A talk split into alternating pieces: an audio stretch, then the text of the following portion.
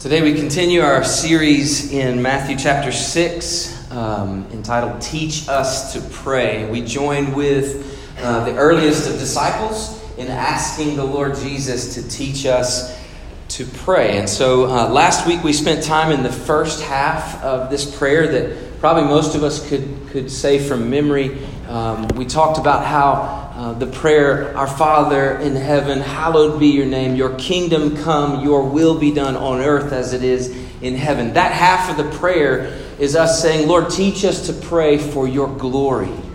Teach us, Lord, to pray for your kingdom to come, for your name to be glorified.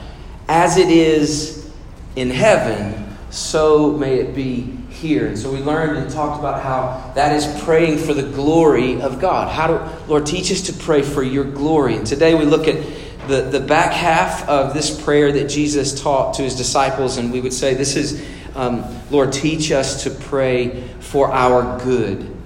It's important that we get that sequence right. I feel like uh, there's an acronym that many of us use in prayer. Um, I don't know if you've ever heard of this acronym ACTS, ACTS. Would you raise your hand to pray adoration, confession, thanksgiving, supplication? Have you, have you heard of that? Let me see the hands again. Okay, a pretty good number of us across the room. So that order is pretty significant. Adoration, we praise you, God. Confession, we confess our sin to you, Lord. We're T, thankful for all the ways that you've blessed us. And then S, we, we now come to you with our needs and our wants, our desires, Lord, for you to meet these needs. That order is really important. Um, Acts is a, is a pretty good sequence. Probably most of us pray, uh, instead of Acts, we probably pray more um, scat, uh, supplication, confession, maybe sprinkle in some adoration, and then thanksgiving on the back end. And that's okay. It's just not the prayer model that Jesus gives to us. And so now we get to the last part of the prayer that Jesus wants to teach us, which is to ask for our good, for the things that we need. And so we come to this part of the prayer. Just for the sake of it, would you, um, would you stand with me?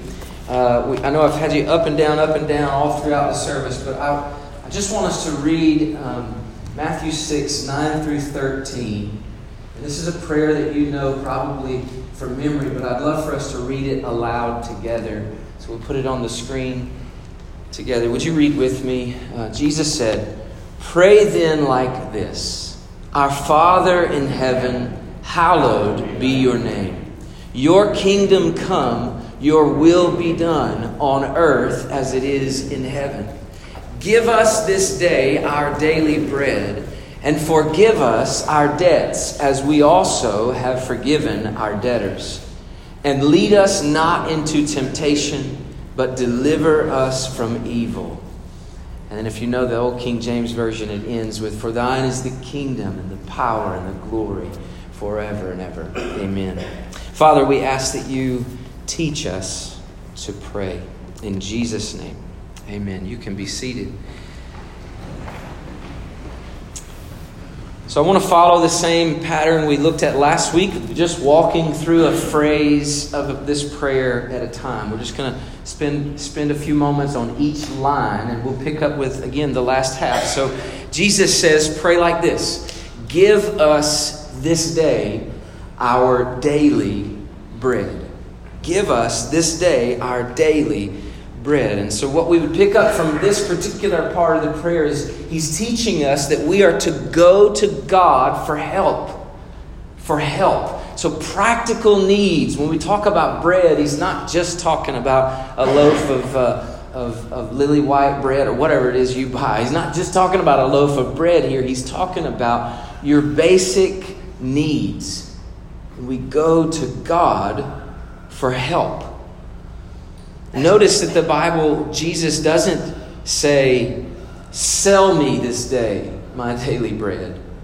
You notice he doesn't say, uh, Make it available and I'll steal my daily bread. He actually says, Give us this day. That's the way we're to pray, is to give us. That means we trust him to provide. He is Jehovah Jireh, the Lord our provider.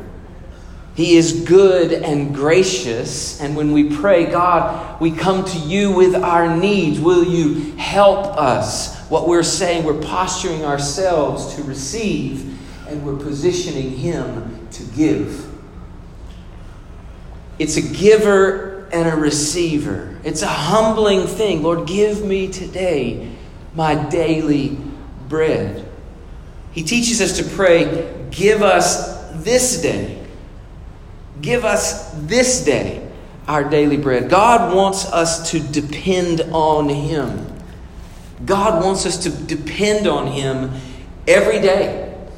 You know, this, this prayer is, is um, unmistakably from the book of Exodus, back when the Lord provided manna to His people uh, in, the, in the days that they were in the wilderness after the Red Sea was parted and they uh, had the exodus from Egypt. And then uh, in the book of Exodus, we see that the Lord provided for them every day. And He only gave them enough for the one day. And the whole point of that was that they would depend on God. It was, it was giving in a way that, that left them needing and, and left them to where they had to trust in God.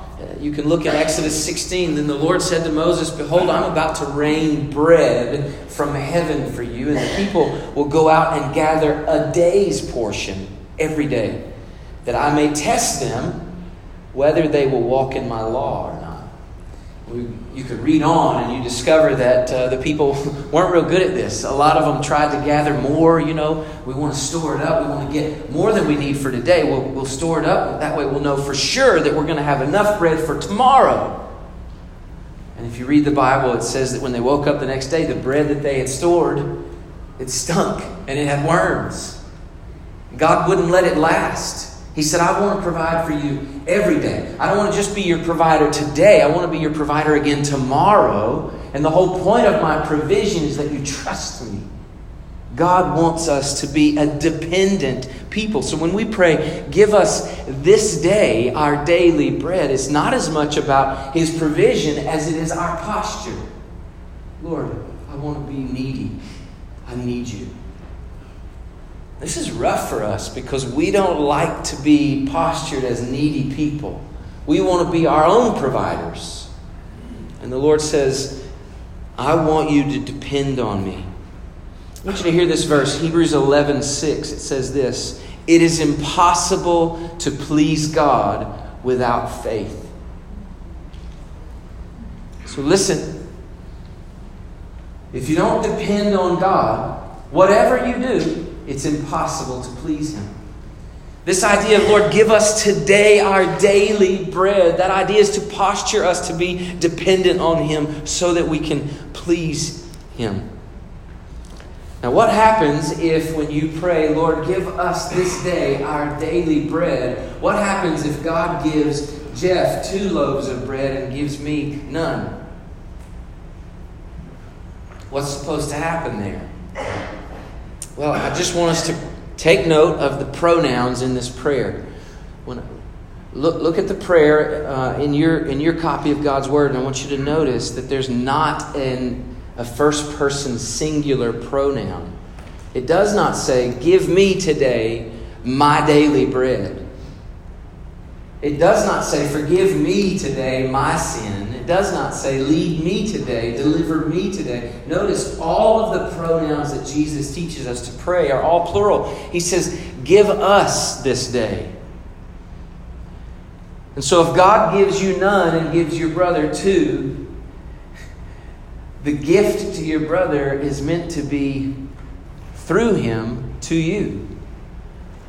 Generosity. That's what, what I'm pointing at here. The Lord intends for us to be a, a, giving people. Just as He is giving to us, we're to be giving to others. God's provision can be through God's people. How many of you know that? God's provision can be through God's people. Has anybody ever been in a situation where you were in need and a brother or sister in Christ came through for you? Anybody? Okay, good. Me too. And the generosity of people, of the sons and daughters of God, is a picture of the generosity and goodness and graciousness of our God.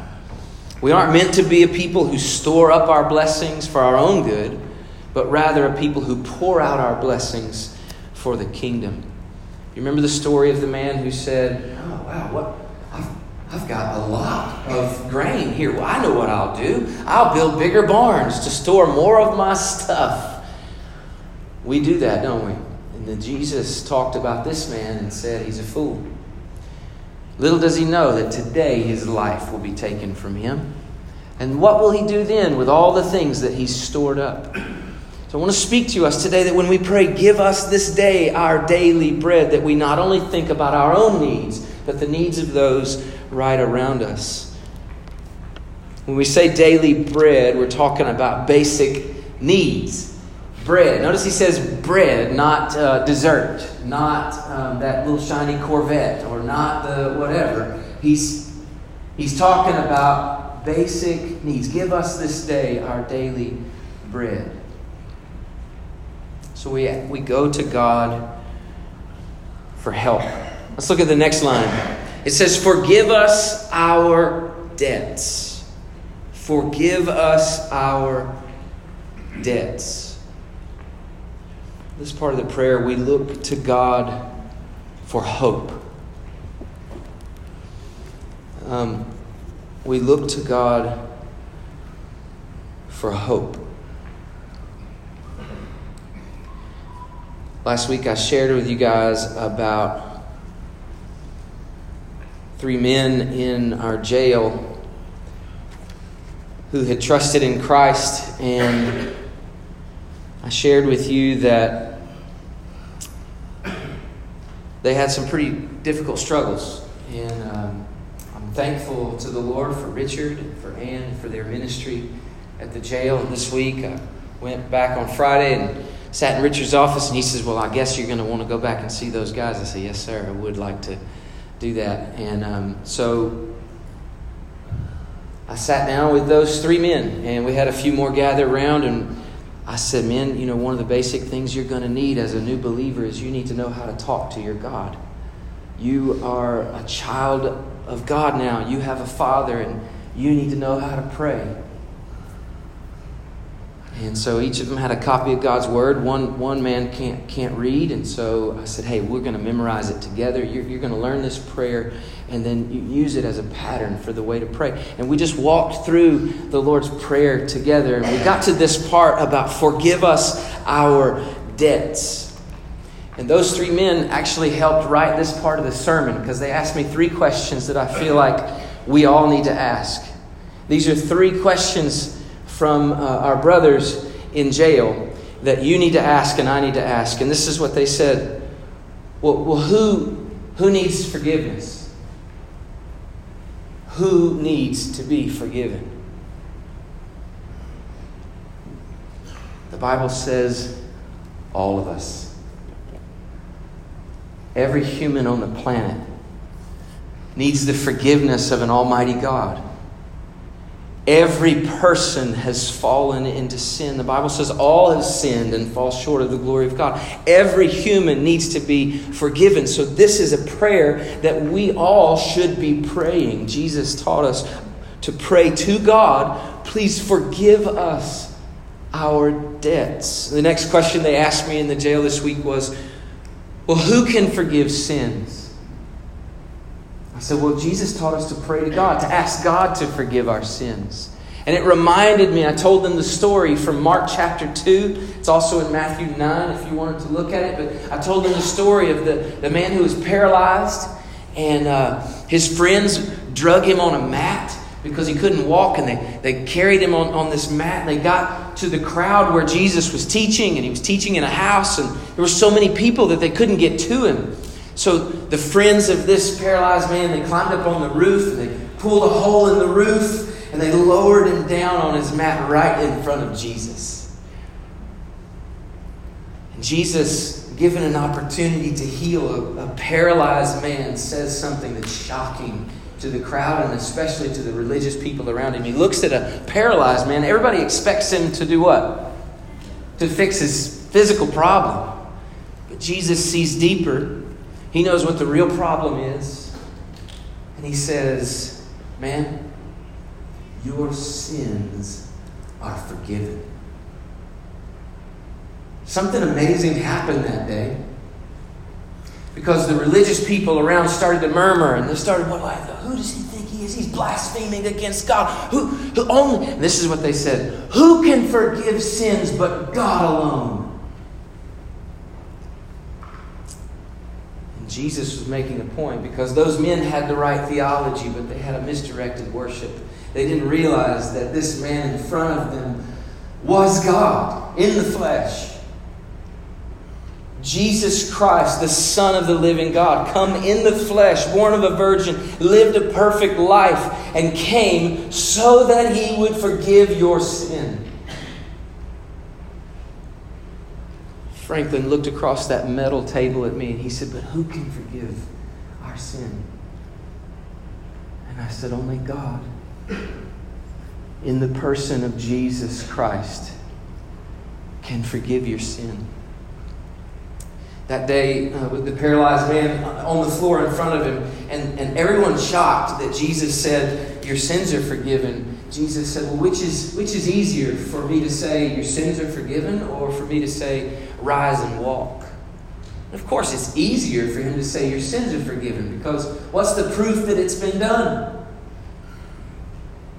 But Jesus said, Just so you know that I have the authority to forgive sins, rise and walk And the man who'd been paralyzed stood up, took up his bed, and walked home. And in that miracle, Jesus is making a statement. Here's what he's saying to you and to me. He says this I have the ability to forgive your sin.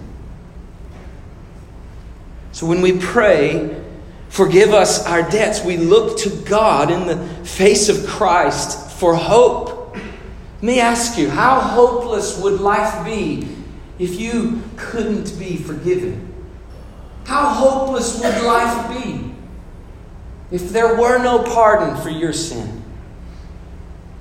Third question they asked me um, one of the men has a pretty serious addiction issue, and he just looked at me again, uh, tears coming down his face. He says, how can I be forgiven? I love that question because it's gut level honest. And if you don't ask that question, you're not honest with yourself.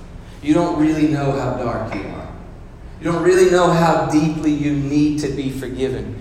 This man looks at me, he says, How can, how can I be forgiven? And I said, There's only one way. You know, forgiveness isn't free, it only comes to you through the death of the Son of God. Your forgiveness was costly. Jesus died in your place. Forgiveness only comes to us by grace alone, through faith alone, in Christ alone.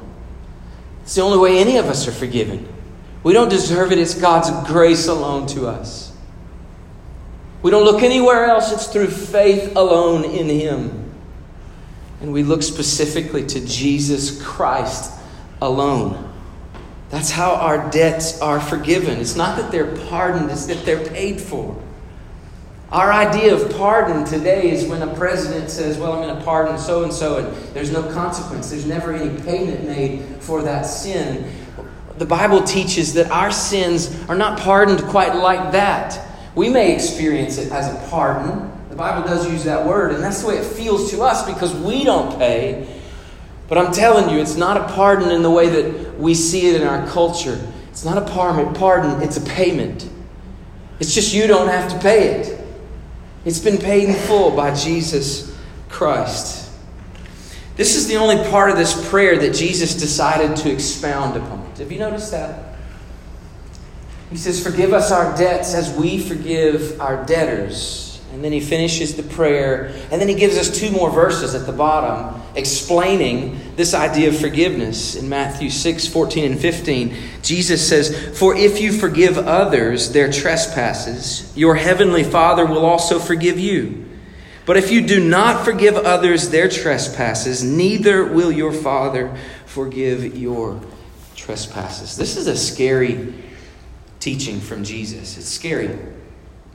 But even in the prayer that he's teaching us to pray, let's pay attention. He says, I want you to pray like this Forgive me my debt, forgive us our debts, just as I forgive those who've sinned against me. So I want you just for a moment to think about the person who um, has wounded you the most. The person who's really hurt you. The person who maybe they've said something, maybe they've stolen something, maybe they've physically hurt you or someone you love, but the person who you feel most wounded by, who has sinned against you in a way that you just struggle to forgive. And I want you to hear the prayer that Jesus teaches us to pray is Lord, forgive me just as I am forgiving that person. This is a dangerous way to pray, but here's what it's doing in us. In us, it's making us forgiving people. It's, it's sort of posturing us again to be forgiving people. And the point here that Jesus is making is that forgiven people are forgiving people.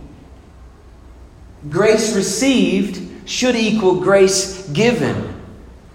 You don't deserve forgiveness. I know that's the way we rationalize it in our mind. How can I how can I forgive them? But look at what they've done. How can I how can, they don't deserve my forgiveness. Let me ask us, all of us. Does, is there a person in the room that deserves God's forgiveness? Grace received, grace given. Forgiven people are meant to be forgiving people. I'm reminded in Matthew 18 of the unforgiving servant, the story. A man has a debt that he it's enormous, he couldn't pay it. He stands before the master, and the master says, You, you gotta go, man. You gotta go to prison. You have a huge debt. And he pleads, Master, please, please, I'll pay it, whatever it takes, however long it takes, I'll pay it. And the master forgives his debt. It's shocking because it's, a, it's an enormous amount of money. Well, the man rises up off his knees. He's been forgiven. He runs out and immediately down the street finds a man who owes him $10. He takes that man by the throat holds him up. You pay me what you owe, or I'll have you thrown in jail. Word gets back to the master, and the master says, You summon that unforgiving servant. He brings him back in front of him and he says, uh, I forgave you your debt, and you held another one accountable. Away with you. It's a scary reality, but the Lord Jesus says if you are a forgiven person, if you've received my grace of forgiveness, I'm calling you to be a forgiving person. Many people struggle here because we just can't seem to get past our past, right? Well, there's hope for us. And there's hope in Jesus Christ. I want you to notice something as we move to the next line. I want you to notice how this prayer works on us in our present needs. Lord, give us today our daily bread. That's what I need right now. It works on us in our past struggles. God, forgive me. Forgive me of what I've done. And now, as we look to the next line, we see that this prayer works on us for our future danger. It's our future danger that the Lord is teaching us to pray, Lord, please lead us not into temptation, but deliver us from the evil one. And so here we trust our God with our holiness. We trust our God with our holiness. So we go, to God for help. We look to Christ for hope, and we trust our God with our holiness. We're reminded of two realities here. Lord, lead us not into temptation. We're reminded of our weakness, that we're vulnerable, that we struggle, that there are places that we really should not go. There are people we really don't need to hang around. Um, there, there are places of temptation, and we're asking God, it's kind of a two way prayer here Lord, please don't lead me into those places. And when we pray that way, we're saying, God, help me to follow your lead. We're reminded of our temptation, and then we're reminded that we have a very real enemy. I want to talk to you for just a second about three kinds of evil in the world. I think these are important. There are three kinds of evil. The first one is your flesh. Your flesh. So, this is your closest enemy, most intimate enemy, knows you best because it's who you were. Um, Paul, writing to the church in Corinth, he gives a long list of adulterers and slanderers and um, the sexually immoral and da da da da da. And then he says this, and I love this phrase. And such were some of you. I love that because it's so full of hope. It's not who you are anymore. That's not your identity. But he reminds you it is still your flesh. It's still your struggle. It's still in you. You better stay away from those temptations because your flesh knows your weaknesses. Your old self is going to fight for control, and your, your tendencies are the target. Whatever your tendency is, if it's lust, you better stay away from certain places on your phone or if it's greed, you, you might want to avoid whatever it may be. Your flesh knows your tendencies, and that's the target. So, how do we fight? You fight by starving the old man out. You starve him out. You feed your spirit with the truth of the word. You feed your spirit with the community of faith. You feed your spirit through prayer and intimacy with God. You feed your spirit through worship. What we just experienced I love the song. There's a new one out. says, This is how I fight my battles. This is how we fight our battles by proclaiming Christ as King. And what that does is it says, That old man, he's not king of me. I have a new king. That old flesh, not king of me, I have a new king. Paul wrote in Romans 7 Who shall deliver me from this body of death? Oh, thanks be to God, the Lord Jesus Christ. There's an evil you battle, it's your flesh. There's another one. Do you know there's an evil around us? The world is evil. This world was impacted when Adam and Eve took a bite of that fruit. And every aspect of this world is like a, a downward flowing river pulling you away from God. Our culture is broken and it's constantly pulling you down. Listen, listen. You will not coast into intimacy with God. You will not coast into community with God. It will not happen. You can't throw it in neutral and expect to walk in the fullness of your faith. Put it in gear and hit the gas. Go against the grain. Church, we need to know this. What we're doing is anti cultural. We shouldn't expect the world to applaud us for walking with Jesus. Don't expect it. Don't be shocked when they don't. When you stand for Christ and people don't love you, remember the words of Jesus. In this world, you'll have trouble, but take heart. I have overcome the world. So there's an evil, your flesh, there's the evil, the world. And then lastly, there is a very real enemy. His name is Satan, the devil. Um, you know, we, we watch movies about demonic forces. We, we even play games sometimes with demonic forces. These are dangerous things because there's a very real enemy. His name is the devil, he's real. Jesus doesn't talk about pretend enemies. And in John 10, he says that you have an enemy who's seeking to steal to kill, and to destroy you. That's what he wants to do. The Lord Jesus talks about Satan as a lion prowling around, seeking whom he may devour.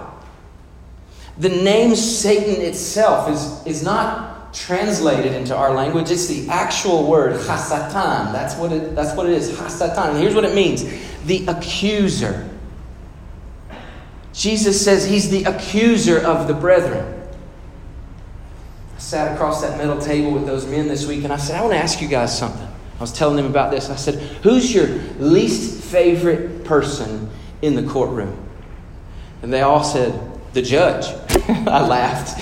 I was like, well, the judge is not against you, he's just for what's right. If he or she is a good judge, they're just for what's right. But who's your least favorite person in the courtroom? And one guy said, well, I guess I do just blame the judge. But he's like, I mean, I guess it's that person on the other side of the thing just blabbing off all the things that the one, and I said, You mean the one who's accusing you? And he was like, Yeah. And I talked to them. I told them, I said, You know, we have an enemy who plays a game. He comes to one side of your ear and he gets in there and he says, Hey, this won't hurt you. You just do this. Nobody will know. It's one time, it won't bother you. Just go for it. It's no big deal. Just, just do it. And as soon as you give, he goes to the other side and goes, What have you done? Look at you. You're a terrible person. How could you ever? Why I can't. And he accuses you. He's your tempter, your deceiver, and your accuser. He wants to steal your joy, to kill your future, and to destroy you. That's our enemy. We have three evils that we battle, we battle them in a lot of ways. But I want to just tell you this. As we pray for the glory of our God and we trust Him with our good, what we see is that Christ is our helper. Give us this day our daily bread. Jesus said, I am the bread of life. He who comes to me shall never hunger again. He satisfies. He's the bread of life. He meets us in our needs. We look to Christ for help. Christ is our hope of forgiveness. Even from the cross, Jesus is praying to the Father Father, forgive them, for they know not what they do. He died, the Bible says, the righteous for the unrighteous to bring you to God. So Christ is our hope for forgiveness. And lastly, this one's most important for me in this moment Christ is our holiness. I want you to get this because this is where you push back. This is the shield of faith that thwarts the fiery darts of the enemy. You hold up your faith and you go, I know I'm not righteous, but you know what? I'm in Christ, and He is the righteous one. The scripture says in 2 Corinthians 5 that He who knew no sin became sin so that you might become the righteousness of God in Christ. Christ is your righteousness. It's not just that He offers you a pathway to be righteous, it's that He is your righteousness. Romans 3 says, There is now, therefore, a righteousness apart from the law. Romans 3:21 There is righteousness apart from the law. Here's what the scripture's telling you. You can be righteous, and it doesn't depend on what you do. It depends on what he's done. That's the grace of our God. And we look to Christ, our helper. We look to Christ as our hope. And we trust in Christ for our holiness. Amen. If you've never put your faith in Jesus Christ today, there's no better time than now. I take that back. The best time would have been years ago.